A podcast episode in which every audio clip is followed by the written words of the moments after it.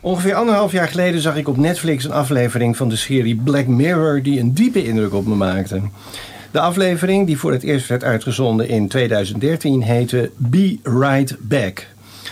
Het verhaal dat zich, zoals steeds in deze serie, in een niet al te ver verwijderde toekomst afspeelt, gaat over een jonge vrouw, Martha, die ontroostbaar rouwt om het verlies van haar verloofde, Ash, die door een auto-ongeluk is overleden.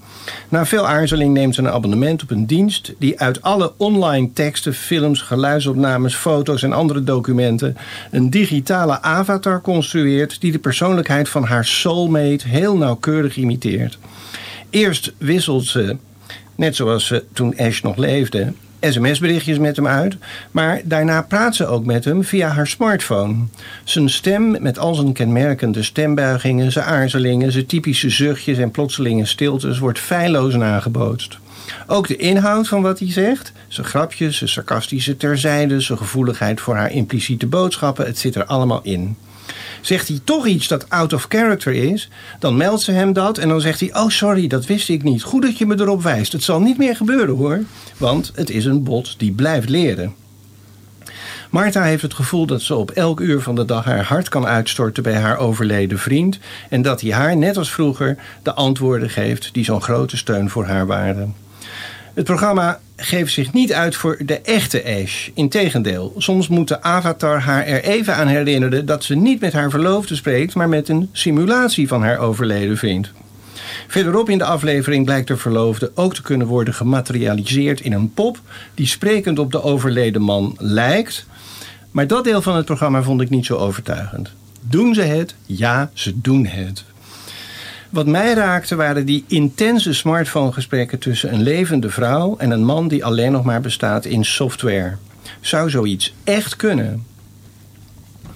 Het jammere van de reeks Black Mirror is dat het toekomst afbeeldt in een heel donkere spiegel. De dystopische kanten van mogelijke technologische ontwikkelingen krijgen de meeste aandacht.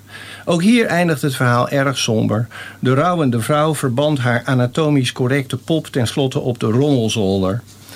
Maar het bijzondere van Black Mirror is dat het heel interessante voorspellingen doet. Predicties die soms sneller uitkomen dan je zou denken. En dat is in dit geval echt zo. In 2016 publiceerde The Verge een artikel van Casey Newton getiteld Speak Memory, een verwijzing naar de autobiografie van Nabokov. En dat stuk gaat over Eugenia Kuida, een Russische dame met een artificial intelligence bedrijfje, die in 2015 haar vriend Roman Mazurenko verloor door een verschrikkelijk auto-ongeluk. En dit is geen filmscenario, dit is allemaal echt zo gebeurd. Drie maanden na zijn dood begon Eugenia Romans persoonlijke documenten, brieven, e-mails en zijn duizenden sms-berichten aan haar in te voeren in een neuraal netwerk dat haar Russische ontwikkelaars voor haar hadden gebouwd, al had ze ze aanvankelijk niet verteld wat de bedoeling was van dit project. Eugenia had de aflevering van Black Mirror gezien. En al had ze haar twijfels over memorial bots, herinneringsbots, toch voelde ze een grote aandrang om het te proberen. Haar roman was gecremeerd. Nergens was er een, momentje voor haar, een monumentje voor haar bijzondere vriend opgericht. Maar een digitaal monument, dat zou nou helemaal in zijn geest zijn geweest, dacht ze. Hij zou het prachtig hebben gevonden. Op 24 mei 2016 kon iedereen die dat wilde de bot van Roman downloaden en met hem een gesprek in tekstberichten voeren. Sommige vrienden van Roman waren woedend en zeiden dat Eugenia niets had begrepen van de morele boodschap van de Black Mirror aflevering. Maar andere vrienden van Roman huiverden wanneer ze met de avatar berichten uitwisselden, omdat hun gesprekspartner niet alleen de Turing-test met gemak doorstond, maar griezelig veel leek op hun overleden kameraad.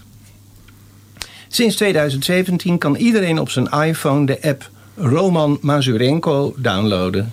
Je krijgt dan een wit scherm te zien en daarop staat Hi. En dan kun je met hem praten. In het Engels, want Roman had in Californië gewoond en hij spreekt heel goed Engels. De werkelijkheid heeft Black Mirror dus al binnen vijf jaar ingehaald.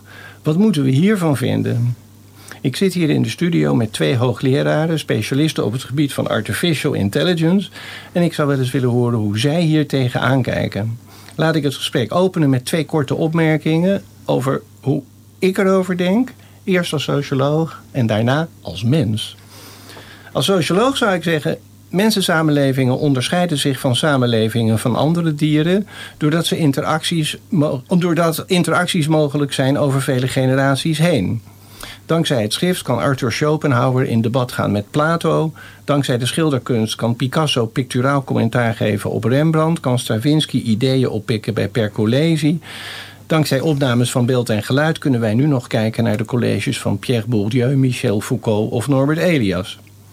En nu is er dus een nieuwe vorm van communicatie tussen de levenden en de doden bijgekomen: de postume digitale avatar. Is dat nou een revolutionaire verandering? Misschien wel van dezelfde orde van grootte als het schrift. Het is ook de continuering van iets dat al heel oud is. Dat is begonnen toen Homo sapiens krasjes maakte in de muur van een grot, die iemand 200 jaar later herkende als een bericht van een voorouder. Zo zie ik het als socioloog. Nu als mens. Ik denk vaak als ik Trump zie. Wat zou Renate Rubinstein, die super slimme, interessante, onconventionele Amsterdamse Vrij Nederland columniste uit de jaren 60 en 70 hier nou over hebben geschreven als ze nog had geleefd? Met behulp van de apparatuur van mevrouw Kouida is die column van Renate Rubinstein wel te destilleren uit de 2.500 pagina's tekst in vier dikke delen verzameld werk van Renate Rubinstein. Wat zou Karl Marx zeggen over Piketty? Hoe zou Plato antwoorden op Schopenhauer? Daarover leveren deze programma's antwoorden die misschien veel beter zijn dan een educated guess. Ik ben verschrikkelijk bang voor de dood, mijn individuele dood. Maar als er nou eens een chatbot zou zijn die na, mijn die na mijn dood zou zeggen hoe ik denk over gebeurtenissen die ik nu nog niet kan bevroeden, op basis van de ongeveer 50.000 dagboekpagina's die in mijn computer zitten, zou me die gedachte troosten. Nu niet al te snel roepen, nee natuurlijk niet.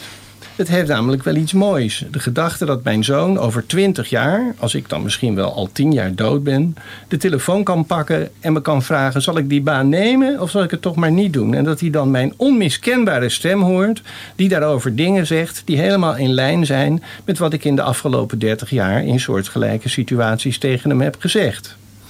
Mijn zoon is een slimme developer bij Adyen. Hij zal heel goed weten dat het niet zijn vader is tegen die tegen hem praat, maar een digitale avatar. En toch heeft hij er misschien wel wat aan. Vroeger dachten mensen natuurlijk vaak: stel mijn vader had nog geleefd, wat zou hij me in deze situatie hebben aangeraden? In de toekomst hoef je daar niet meer naar te gokken. Je kunt het je digitale vader vragen. En het antwoord dat je dan krijgt is misschien toch veel beter dan wanneer je er zelf een slag naar zou hebben geslagen. Beste professoren, ik ben net 70 jaar geworden. Ik heb twee kinderen. Kent u misschien iemand die mijn digitale evenbeeld wil construeren? Zolang ik nog in leven ben, wil ik graag helpen met de fijne afregeling. Oké, het is geen onsterfelijkheid, maar het is misschien wel the next best thing.